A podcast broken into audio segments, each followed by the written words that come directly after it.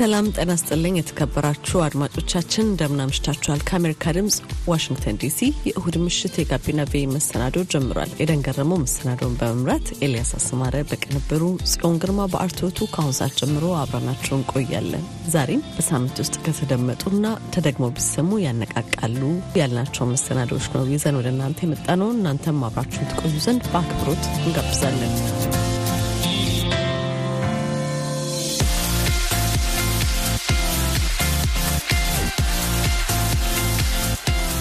ዛሬም እንደተለመደው በሳምንት ውስጥ ከተደመጡ ተደግመው ቢሰሙ ደግሞ መልካም ይሆናሉ ያላቸውን ዘገባዎች ነው ይዘን የመጣነው። የመጀመሪያው ዘገባችን ከአንድ ተቋም ጋር ያስተዋውቀናል። ኢትዮጵያን ተማሪዎችና ወጣቶች የአመራር ክህሎት እንዲኖራቸው የእንግሊዝኛ ቋንቋቸውና የኮምፒውተር ክህሎታቸውን እንዲያዳብሩ እንዲሁም ደግሞ ችግር ፈቺ የሆነ አስተሳሰብ እንዲኖራቸው ብራይተር ጄኔሬሽን ወይም ደግሞ ብሩህ ትውልድ የተሰኘ በዩናይትድ ስቴትስ የተመሰረተ ተቋም በማገዝ ላይ ይገኛል። ተቋሙ በዋናነት ከዓለም ዙሪያ የተሰባሰቡ ኢትዮጵያውያንና ትውልደ ኢትዮጵያውያን በጎ ፈቃደኞችን በአስር ክልሎች ውስጥ ከሚገኙ ትምህርት ቤቶችና የተቋሙ ማዕከላት ጋር በማቆራኘት ስልጠናዎችን በመስጠት ላይ ነው። የተቋሙን መስራቾች በዩናይትድ ስቴትስ ብሔራዊ ኤሮኖቲክስ እና የጠፈር ምርምር ድርጅት ናሳ ተመራማሪ የሆኑት ዶክተር ብርሃኑ ቦልቻና ባለቤታቸው የስነ ህይወት ኬሚስትሪ ተመራማሪ ዶክተር ጸጋ ሰለሞን እንዲሁም ደግሞ አንዲት በጎ ፈቃደኛንና አንድ የመርሃ ግብሩን ተሳታፊ አነጋግሬ ያሰናዳሁት ዘገባ ቀዳሚው ነው።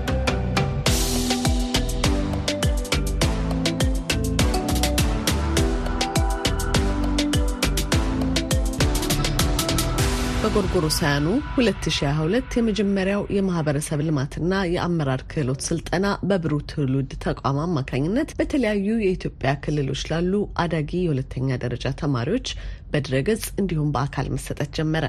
ብሩህ ትውልድ በናሳ የህዋ ሳይንቲስት በሆኑት በዶክተር ብርሃኑ ቡልቻና በባለቤታቸው የስነ ህይወት ኬሚስትሪ ሳይንቲስት ዶክተር ጸጋ ሰለሞን የተጸነሰ ተቋም ነው። ውጭ ሀገር በተለያየ ሀገር ውስጥ ያለ ዳያስፖራ እንዳልሽው ሀገሬን መርዳት የሚል ህልም አለው። እና እኛ ምንድን ነው ያየን? እነዚህ ብዙ ሰዎች አሉ ከኛ ውጭ አገራቸው መርዳት የሚፈልጉ እና ያንን ስኬታማ ለማድረግ platform መፍጠር አለብን፣ መንገድ መፍጠር አለብን። ብዙ ሰው በጣም busy ነው እንዳልሽው፣ life style ኡ በጣም busy ነው። በስራው ላይ በራሱ personal life ልጆችም ይኖራል፣ የተለያየ ነገር ይኖራል። ግን በጣም professional world ላይ ነው ያሉት። ያንን knowledge transfer ማድረግ ይፈልጋሉ፣ ወደ ኢትዮጵያ መላክ ይፈልጋሉ እና ያንን የሚያደርጉበትን መንገድ እኛ ብንፈጥር እኛ ብቻ ሳይሆን ብዙ ሰዎች የኢትዮጵያ ተማሪዎችን ሊረዱ ይችላሉ በማለት ነው የተነሳሳ ነው። ኢትዮጵያ ውስጥ ለምን ወጣቶች የሃይስኩል ተማሪዎች መረጥን ለሚለው ደግሞ እነዚህ ልጆች ታዳጊዎቹ ናቸው፣ የሚቀጥሉት ጀኔሬሽን ናቸው እና ለማወቅ ለመማር ብዙ energy አላቸው እና የአገር ደግሞ development ለውጥ የሚመጣው ወጣቱ አዲስ ሀሳብ፣ አዲስ innovation፣ አዲስ ትምህርት ሲማር እና አዲስ አስተሳሰብ ሲኖረው ነው በማለት ወጣቱ ላይ ያተኮረ ነው። የሚመጣው generation ላይ ያተኮረ ነው። ብሩህ ትውልድ ወይም በእንግሊዝኛ አጠራሩ ብራይተር ጄኔሬሽን የሁለተኛ ደረጃ ተማሪዎች የእንግሊዝኛ ቋንቋ ክህሎታቸውን እንዲያዳብሩ የአመራር የጠያቂነትና የተመራማሪነት አስተሳሰብ እንዲኖራቸው በአካባቢያቸው ላሉ ተግዳሮቶችም መፍትሄ እንዲሹ አስተሳሰብ ላይ የሚሰራ ተቋም ነው። የተቋሙ አጋር መስራችና ዋና ስራ አስፈጻሚ የሆኑት በናሳ ተቋም የህዋ ሳይንስ ተመራማሪው ዶክተር ብርሃኑ ቡልቻ ለተቋሙ መመስረት ሀገራቸው የጣለችባቸውን ዕዳ በምክንያትነት ያነሳሉ። Brighter Generation የተመሰረተበት ወይም ብሩህ ትውልድ የተመሰረተበት ዋናው ዓላማ በኢትዮጵያ ውስጥ በ education ወይም ደግሞ በትምህርቱ ላይ ሁላችንም መነቃነቅ አለብን። እንደ ዜጋ ኢትዮጵያ ውስጥ ተወልዶ የኢትዮጵያ ዕዳ ያለበት እኛ ኢትዮጵያ ተወልደን ቤተሰቦቻችን ኢትዮጵያ አድገው የኢትዮጵያን culture የያዝን ሰዎች ለኢትዮጵያ ሰዎች ህብረተሰብ ለሚቀጥለው ትውልድ ማሰብ አለብን ብለን የጀመርነው ነው። ይህንን ስንጀምረው ኢትዮጵያ ውስጥ እንደምናውቀው በትምህርት ላይ ብዙ መሰራት እንዳለበት እናምናለን። specially ደግሞ ተማሪዎቻችን ፈጣሪ እንዲሆኑ innovator የምንለው ችግር ቀራፊ እንዲሆኑ የህብረተሰባቸውን፣ የገበሬውን፣ የአርሶ አደሩን በጣም ዝቅተኛ የምንለውን የማህበረሰባችን የሚያይ ባለሙያ ያስፈልገናል። ስለዚህ እኛ Brighter Generation እኛ የምንሰራው ተማሪዎቻችን ያን ክህሎት ይዘው የህብረተሰቦቻቸውን ችግር ቀራፊ፣ የተሻለች ኢትዮጵያ ተቀባይ እንዲሁም አሻጋሪ እንዲሆኑ ነው የ Brighter Generation ዋና ዓላማ። ዶክተር ብርሃኑ ተቋሙ ከተመሰረተ በኋላ እየሰራባቸው ያሉ የአስተሳሰብ ለውጦችና ተግዳሮቶችንም ጠቁመዋል። ወጣቶቻችን more በሽምደዳ ላይ ያተኩራሉ። more focus ኣቸው concept ን ይዞ ያንን concept ለምን ለምን ተግባር ይጠቅመኛል ብለው ከማሰብ more memorize የማድረግ ነገሩን ለሁለት ቀን ለሶስት ቀን እንዲሁም ለወራት ያላለፈ ሽምደዳ አንድ ሰው innovative አያደርገው። ሌላው ደግሞ የእኛ ወጣቶች እኔም ኢትዮጵያ ውስጥ ባደግኩበት ጊዜ ያለብን ተግዳሮቶች አንደኛው communication ነው። communicate ማድረግ የኢትዮጵያ ተማሪ ትልቅ hard ወይንም ደግሞ ችግር ነው። በሶስተኛ የማነሳው ደግሞ መጽሐፎችን አለማንበብ ያ curriculum ኣችን ላለመኖር ሌላ የ communication ጋር ተያይዞ ያለ ሌላ ችግር ይመስለናል እና አሁን እኛ በምናስተምርበት ብዙዎቹ ተማሪ ከዘጠና percent ተማሪዎች በላይ መጽሐፍን አንብቦ የጨረሰ ተማሪ የለም። እንግዲህ በ high school ደረጃ አንድ novel ወይንም አንድ biography መጽሐፍ አንብቦ የጨረሱ ተማሪዎችን አናገኝም። ስለዚህ ለእኛ ትልቅ challenge ነው። ተማሪዎችን አንድ essay ጻፉ ስንላቸው story እንዴት flow እንደሚያደርግ ላያውቁ ይችላሉ። የ grammar አጣጣላቸው ከ literature አንጻር ሲታይ በጣም poor ነው። ብሩህ ትውልድ በዋናነት በዓለም ዙሪያ ያሉ የተለያዩ ባለሙያዎችና በጎ ፈቃደኞች እንዲሰባሰቡ በማድረግ በድረገጽና በአካል ከተመረጡ ትምህርት ቤቶች ለተውጣጡ ወጣቶች እነዚህን ስልጠናዎች ይሰጣል። ዶክተር ጸጋ ትልቁ ስኬታችን ዲያስፖራውን ሀገሩን በእውቀቱ የሚደግፍበት መድረክ መሆናችን ነው ይላሉ። ትልቁ አንዱ ስኬታችን እኛ የተለያየ ዲያስፖራ በተለያየ ቦታ ላይ ያለ first generation second generation ውጭ ሀገር ተምሮ ተወልዶ ያደገ ኢትዮጵያ ሄዶ የማያውቅ ራሱ ዲያስፖራ ኢትዮጵያን ለመርዳት መሳተፉ ነው ትልቁ ስኬት። ከመቶ በላይ ለዳያስፖራው ከተለያየ አገር including አውስትራሊያ፣ የተለያዩ ሀገሮች Europe ውስጥ፣ United States ውስጥ፣ South Korea in fact ህዝቧል እነዚህ ሁሉ ያሉ ዳያስፖራዎች በተለያየ ሀገር ያሉ እዚህ ላይ መሳተፋቸው ጊዜያቸውን ሰውተው ግን ስኬታማ የሆነ ማየታቸው ኢትዮጵያን ስትለወጥ በተለያየ አይነት ፕሮጀክት ማየታቸው አን ትልቅ ነገር ነው ብዬ ነው የማስበው። ከተማሪዎቹ ውጭ የአስራ አንደኛ ክፍል ተማሪ የሆነው አላዛር ጥላሁን የልደታ ካቶሊክ ካቴድራል ትምህርት ቤት ተማሪ ነው። አላዛር በብሩህ ትውልድ ስልጠና ወስደው ካጠናቀቁ በመላው ኢትዮጵያ ከሚገኙ ተማሪዎች መካከል አንዱም ነው። እኔ ከዚህ ፕሮግራም ውስጥ በጣም ከተጠቀሙ ሰዎች ውስጥ አንዱና ዋነኛው ነኝ። የመጀመሪያው እንግዲህ በክረምት ሰዓት ነበር ትምህርቱ ይሰጠን የነበረው እና የመጀመሪያውና ዋነኛው የጠቀመን ነገር እንግዲህ በኛ ሀገር ውስጥ ብዙ ጊዜ በተማሪዎች ላይ የሚታየው ችግር የእንግሊዝኛ ቋንቋ አቅም ችግር ነው። ያንን የብሩህ ትውልድ ፕሮግራም በጣም በጣም በብዙ መልኩ በመጽሐፍ በማንበብ በመናገር እና በአራቱም የቋንቋ ዘርፎች እንድናሻሽል በጣም እኔንም ጓደኞቼንም በጣም ረድቶናል። የኢሲዎችም እንጽፍ ነበር፣ ፕሬዘንትም እናደርግ ነበረ። እዛ በዛ ውስጥ እያንዳንዱን የማህበረሰባችንን ችግር ወደኋላ ተመልሰን እንድናይና ችግሩን ብቻ አይተን ይሄ ነው እንድንል ብቻ ሳይሆን የችግሮቹን መንስኤ አውቀን እንድንፈታ በጣም እገዛና እኛም ደግሞ ፍላጎቱ እንዲያድርብን አድርገውናል። የቴክሳስ ግዛት የዳላስ ነዋሪ የሆነችው የቴክኖሎጂ ባለሙያዋ ትዕግስት ገብረ ሕይወት ብሩህ ትውልድን በበጎ ፈቃደኝነት ከሚደግፉ ምሁራን መካከል አንዷ ናት።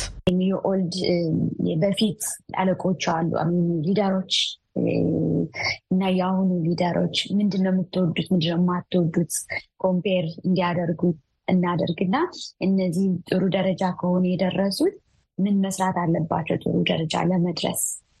ብዬን የተነሳሁት የነሱ እንደነሱ ለመሆን መልፋት አለባቸው በማለት ነበረ attention ኣቸውን የሳብኩት ነበረ እና የሚሰሩት ስፖንጅ ታውቂያለሽ፣ በጣም ኢትዮጵያ ተስፋ አላት ብዬ በጣም ያስተዋልኩትና ምን ያህል ስፖንጅ እንደሆኑ በሶስት ወር ውስጥ እንደዚህ የሰማይና ምድር አይነት ለውጡ ታያለሽ። መፍትሄ ተኮር በሆኑ የቴክኖሎጂና የፈጠራ ድጋፎችን በተለያዩ ክልሎች የሚያደርገው ብሩህ ትውልድ በንጽህና፣ ግብርና፣ ውሃ፣ የጾታ እኩልነትና የተለያዩ ማህበረሰብ ተኮር ስራዎችም ላይ ይሳተፋል። ዶክተር ብርሃኑ ለአብነት ጥቂቶቹን ይጠቅሳሉ። ተማሪዎቻችን ፕሮጀክት ሲሰሩ ከራሳቸው እውቀት ከመጨመር አልፈው ለህብረተሰቡ impact የሚያደርግ ፕሮጀክቶችን ሰርተዋል። ለምሳሌ ብነግርሽ የአሶሳ ተማሪዎቻችን የሰሩት የበቆሎ መፈልፈያ ማሽን ነው። እንግዲህ traditionally ገበሬዎቻችን ለዘመናት በቆሎ የሚፈለፍሉት በጣም ትራዲሽናል በሆነ ነው። ፍጥነቱ ጥሩ አይደለም፣ ይልዱ ወይም ደግሞ ውጤታማነቱ በጣም አሪፍ አይደለም እና አንድ ሰው ቁጭ ብሎ በደቂቃ በጣም ብዙ በቆሎ የሚፈለፍልበት መሽን በዚህ በፕሮጀክት ሰርተዋል። አሁን ለምሳሌ የግብርናችን ግብርና የምናርስበት መሳሪያ ለሁለት ሺህ ዓመት ተለውጦ አያውቅም። እሱን በስምንት fold ወይንም ደግሞ በብዙ percent efficiency የሚጨምር የግብርና ማሽን የሰሩ ተማሪዎቻችን አሉ ከኛ ጋር በመተባበር እንዲሁም የ MIT ተማሪዎች ኢትዮጵያ ሄደው ባስተማሯቸው ጊዜ ብዙ software ኦች developed ሆነዋል። ለምሳሌ የ health care ኡ ላይ በትምህርት ቤት የትምህርት ቤት መመዝገቢያ platform ኦችን መስራት ነገሮች ልጨርስ አልችልም። ወደ ሰላሳ አምስት የሚሆኑ ለእያንዳንዱ የህብረተሰባችን ችግር በራሳቸው በዚህ በ high school እድሜያቸው ግን impact ያለው ነገር ሰርተዋል። በሌላ በኩል ተማሪዎቹ ከሚሳተፉባቸው እንቅስቃሴዎች መካከል በኦቲዝም ዙሪያ ግንዛቤ ማስጨበጫዎችን ማድረግ እንዲሁም ደግሞ ግብረ ገብና ስብዕናን ደጋፊ የሆኑ አፈ ታሪኮችና ተረቶችን ማሰባሰብም ነው። ዶክተር ጸጋ ይህም ብሩህ ትውልድን ብልህ የተሰኘ መጽሐፍ ለማሳተም እንዳገዘው ይናገራሉ። ብልህ የሚባል መጽሐፍ ነው በዚያ ዓመት ያሳተም ነው። ብልህ ማለት በእንግሊዝኛ wise ማለት ነው ወይም wisdom እውቀት ላይ የተያዘ ነው። እናም ብዙ ታሪኮች አሉ በሀገራችን ላይ ያሉ ግን ያልተጻፉ በንግግር የምናውቃቸው አንዳንዶቹ እንደተረት ናቸው እና በምንድን ነው ማድረግ የፈለግነው እኛ በ Brighter Generation ተማሪዎቻችን እነዚህ ከቤተሰብ የሚመጡ ከአያት ወይ ከእናት ከአባት በልጅነት የሚመጡ ታሪክ ግን ታሪኮች ግን በጣም ትልቅ ትምህርት ያላቸው ስለ morality፣ ስለ ተግባር፣ ስለ ብዙ ነገር morality ያላቸው ታሪኮች እንዲጻፉ በማለት እንደውም የ class activity ነበረ። ማለትም የአንዱ homework አንዱ ሳምንት በዚህ ላይ ነው የታለፈው እና እነዛን ታሪኮች ጽፈው እነዚህ ተማሪዎች ወደ እኛ አምጥተው ከዛ ደግሞ እኛም የ Brighter Generation አስተማሪዎች፣ coordinator ኦች በመተባበር ሌላም የተረሱ ታሪኮች በማቀነባበር አንድ ላይ የተዘጋጀ መጽሐፍ ነው። ብዙ editing professional editing ያለፈበት ነው። ብሩህ ትውልድ የጎርጎሮሲያኑ 2023 ሲጠናቀቅ ባወጣው ሪፖርት መሰረት 870 ተማሪዎችን የደገፈ ሲሆን ከዓለም ዙሪያ የተውጣጡና የተመዘገቡ 102 በጎ ፈቃደኛ ኢትዮጵያውያን ጋር አብሮ እንደሚሰራም አስታውቋል። በተጨማሪም በአስር ክልሎች ውስጥ ባሉ 35 የልማት መርሃ ግብሮቹ አማካኝነት 62850 የማህበረሰብ አባላትን ተጠቃሚ ማድረጉም ተገልጿል። አሜሪካ ድምጽ ለተጠናቀረው ዘገባ ኤደን ገረመው ከዋሽንግተን ዲሲ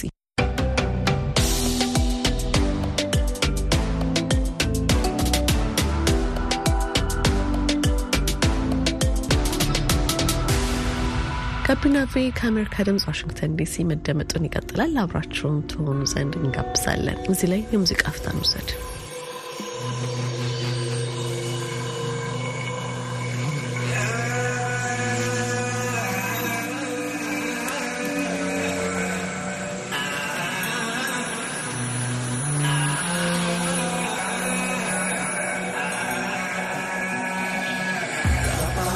ቃማንዶ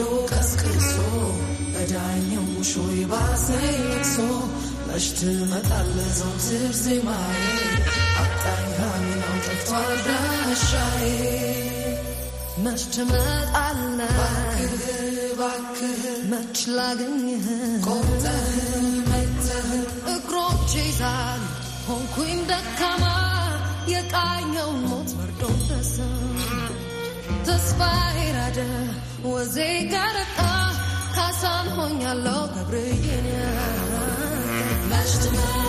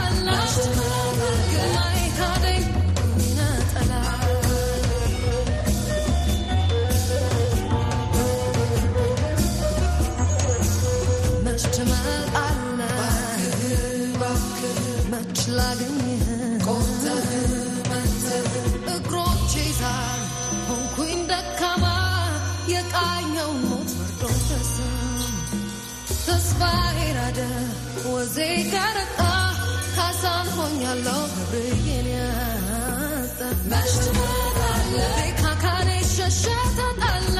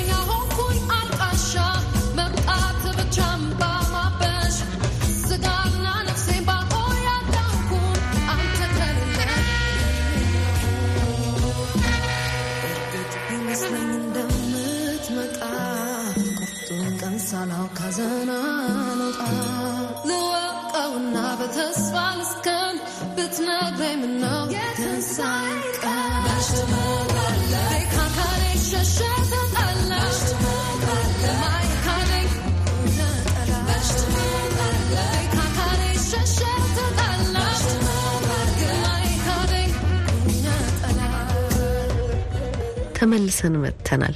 ከሰሞኑ በአዲስ አበባ ሂልተን ሆቴል የተካሄደ የሚገኘው በአሜሪካ የልማት ተቋም ዩኤስኤአይዲ የተዘጋጀው የህጻናት የስዕል አውደ ርዕይ ጎብኚዎች ኢትዮጵያ ከቅርብ ጊዜ ግጭቶች ትምህርት በመውሰድ በመንግስትና በታጣቂዎች መካከል የሚደረጉ ግጭቶችን በሰላማዊ መንገድ መፍታት አለባት ብለዋል። በሂልተን ሆቴል የተካሄደው አውደ ርዕይም የኪነ ጥበብ ትምህርቱና ሕክምናውን ተሳታፊ ተማሪዎች በግጭት ወቅት ያጋጠሟቸውን ልምዳቸውን እንዲያስታውሱ እድል እንደፈጠረላቸውም ያሳያል ሲሉ ነው ለአሜሪካ ድምጽ የተናገሩት። በዚህ ዙሪያ አስቴር ምስጋና ያሰናዳችው ዘገባ ተከታዩ ነው። ባለፈው ሳምንት ማክሰኞ ጥር 14 ቀን 2016 ዓ ም በአዲስ አበባ ከተማ በተከፈተው አውደ ርዕይ የቀረቡ ስዕላት የሰሜን ኢትዮጵያው ጦርነት በተካሄደባቸው የትግራይ የአማራና የአፋር ክልሎች የስነ ልቦና ጉዳት ደርሶባቸው የነበሩ የአራተኛና አምስተኛ ክፍል ተማሪዎች እንደሆኑ እውነቱን ያዘጋጀው የአሜሪካ ዓለም አቀፍ የልማት ተራድኦ ድርጅት ወይም ዩኤስኤድ ሪድቱ ፕሮጀክት ለአሜሪካ ድምፅ አስታውቋል።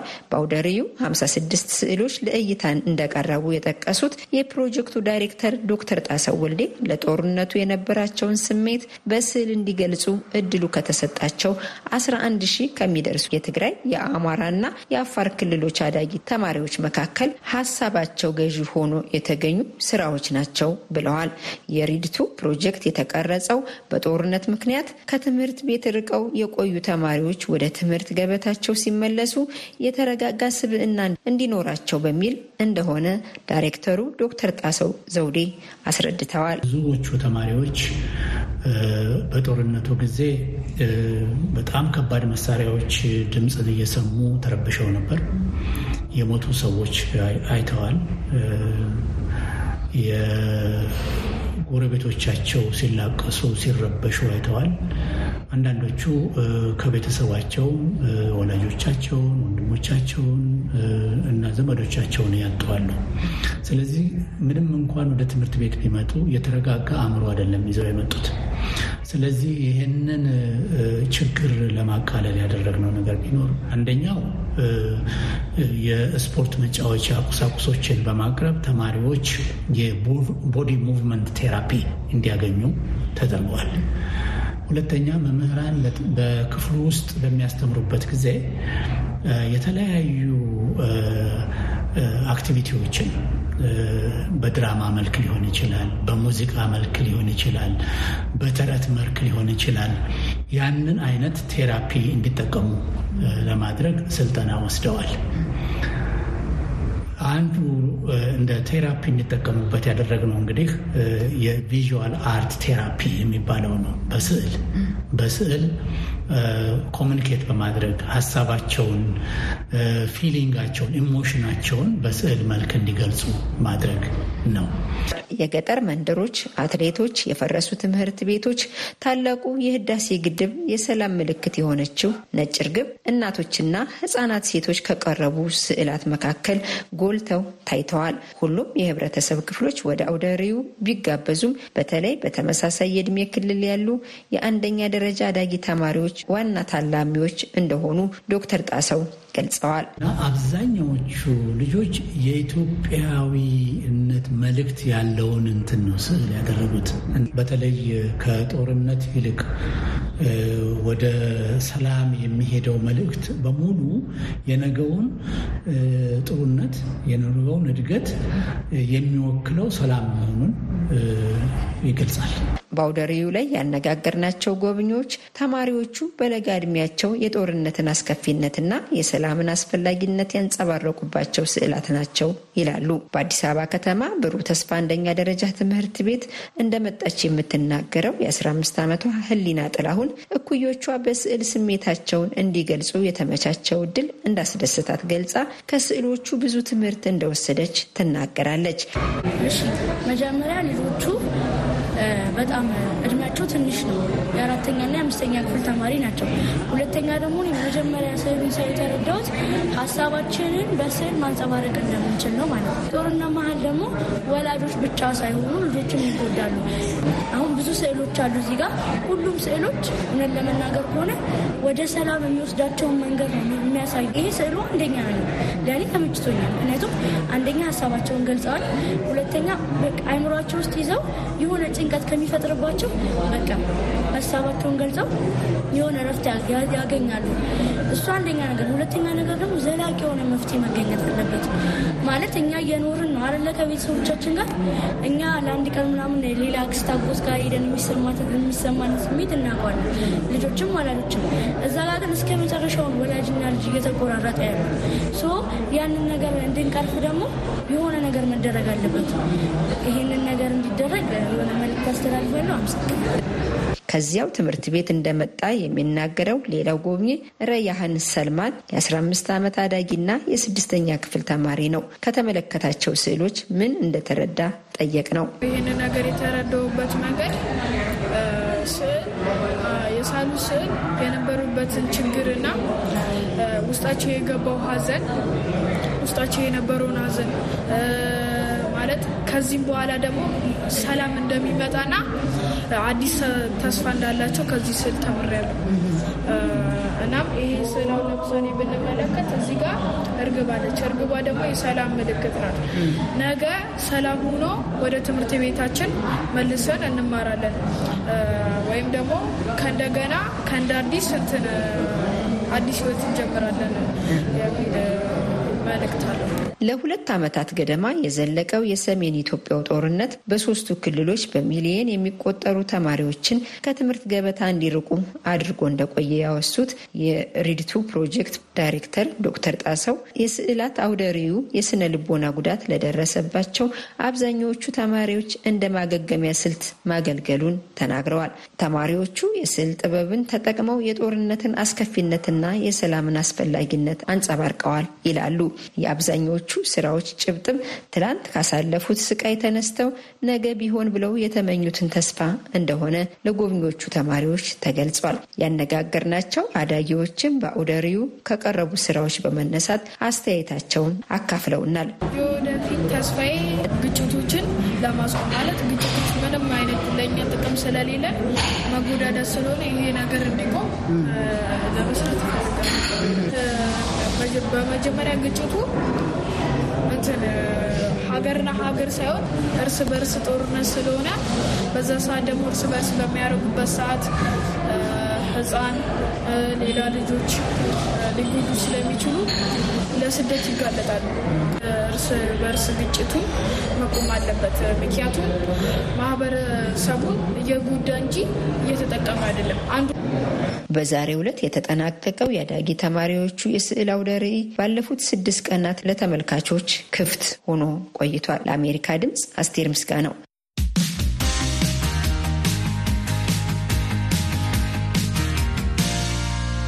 የመጨረሻውን ዘገባ እናስተዋውቃችሁ።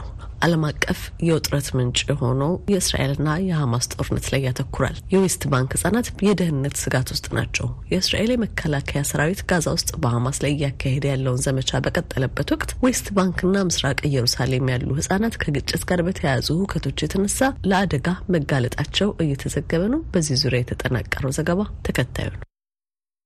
የአስር ዓመቱ ኦዴህ አህመድ ጃህሊን የታናሽ እህቱ ሩቅያን ሞት ተከትሎ ቤተሰቦቹና ወዳጆቻቸው ሲያዝኑ፣ እሱ ግን የጠንካራ ሰው ገጽታ ማሳየትን መርጧል።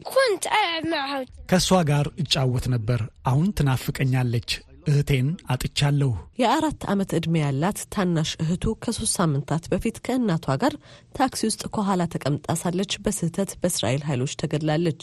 መጓጓዣው በወቅቱ ቤት አክሳ የተሰኘ ኬላን እያለፈ ነበር። የእስራኤል የድንበር ፖሊሶች በወቅቱ ሩቅያና እናቷ ይጓዝበት ከነበረው ታክሲ በኋላ የነበረው መኪና አልቆም በማለቱ ተኩስ መጀመራቸውንና ልጅቷ መገደሏን አስታውቀዋል። የእስራኤል ባለስልጣናትም ጉዳዩ እየተመረመረ መሆኑን ተናግረዋል።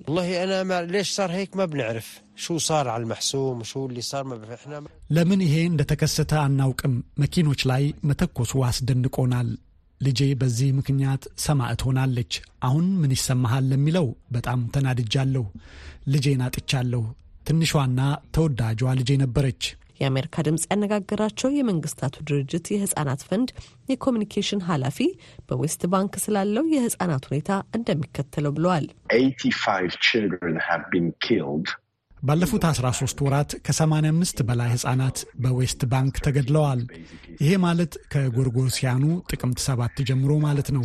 ይሄ አሃዝም በጎርጎሮሲያኑ 2022 ከነበረው እጥፍ ነው። የሟቿ ወንድም እንደሆነው እንደ ወዴ ሁሉ በዚህ አካባቢ የሚኖሩት ህጻናት በፍርሃት መኖራቸው የዕለት ተዕለት ሂደት ነው። ህጻናቱ አንዳንዴም በጋዛ ውስጥ እየተከሰቱ ያሉ ሁኔታዎች በዌስት ባንክ እየተፈጸሙ እንደሆነ አድርገው ያምናሉ። ግጭት የአካባቢው አንድ እውነታ መሆኑን የሟቿ የሩቅያ አባት ይናገራሉ። ጥፋት፣ ጦርነትና ግድያ ብዙ ህጻናትን ልጅነታቸውን እየነጠቁ ነው።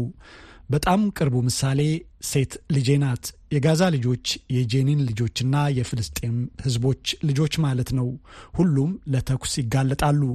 ልጆቹ ብቻ ሳይሆን ወንዶች፣ ሴቶችና ወጣቶች በሙሉ ማለት ነው። ባትጀት ሐሚድ ፍልስጤማዊት መምህርት ናቸው። ህጻናቱ ዕለት ዕለት ለግጭት ዜናዎች መጋለጣቸውን ይገልጻሉ። ያውቃሉ ያውቃሉ ሁሌ የሚሉን ነገር እንዴት በየቀኑ መማር እንችላለን፣ እንዴት መኖር እንችላለን ነው። እስቲ በጋዛ ያሉትን ሌሎች ልጆች ተመልከቷቸው። በየቀኑ እየሞቱ ነው። ለነሱ እጅግ ከባድ ነው። የተባበሩት መንግስታት ድርጅት የህጻናት ፈንድ የፍልስጤን ቢሮ የኮሚኒኬሽን ኃላፊ ታዲያ ሁሉም አካላት ለሰላም መጣር አለባቸው ይላሉ። ለዚህ ነው ሁሉንም ፓርቲዎች እየጠራን ያለ ነው። በመሰረታዊነት ከግጭት ጋር ተያይዘው የሚነሱ ነገሮችን መገደብ ማለት ነው። በእነዚህ አካባቢዎች እየተካሄደ ያለው ግጭት በህጻናቱ አእምሮ ላይ ትልቅ ጠባሳ ጥሎ እንደሚያልፍ እሙን ነው። ለሲሊያ ሜንዶዛ ዘገባ ኤደን ገረመው ከዋሽንግተን ዲሲ። ወይዘሮ ተሰሩ እንደምን አደሩ?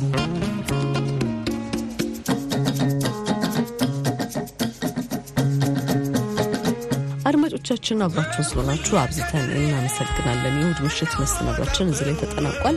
በነገው ምሽት በመደበኛ የሬዲዮ በቴሌቪዥን መሰናዷችን እንጠብቃችኋለን። ከመላ የአሜሪካ ድምፅ ባለሙያዎችና ዘጋቢዎች ጋር መሆን እዚህ ላይ እንሰናበታለን። ሰላም ጤና ይስጥልን። መልካም የእሁድ ምሽት። በዓል በመጣ ቁጥር ከጓደኞቼ ጋር እያጨበጨብኩኝ ሐውልት እየዞርኩኝ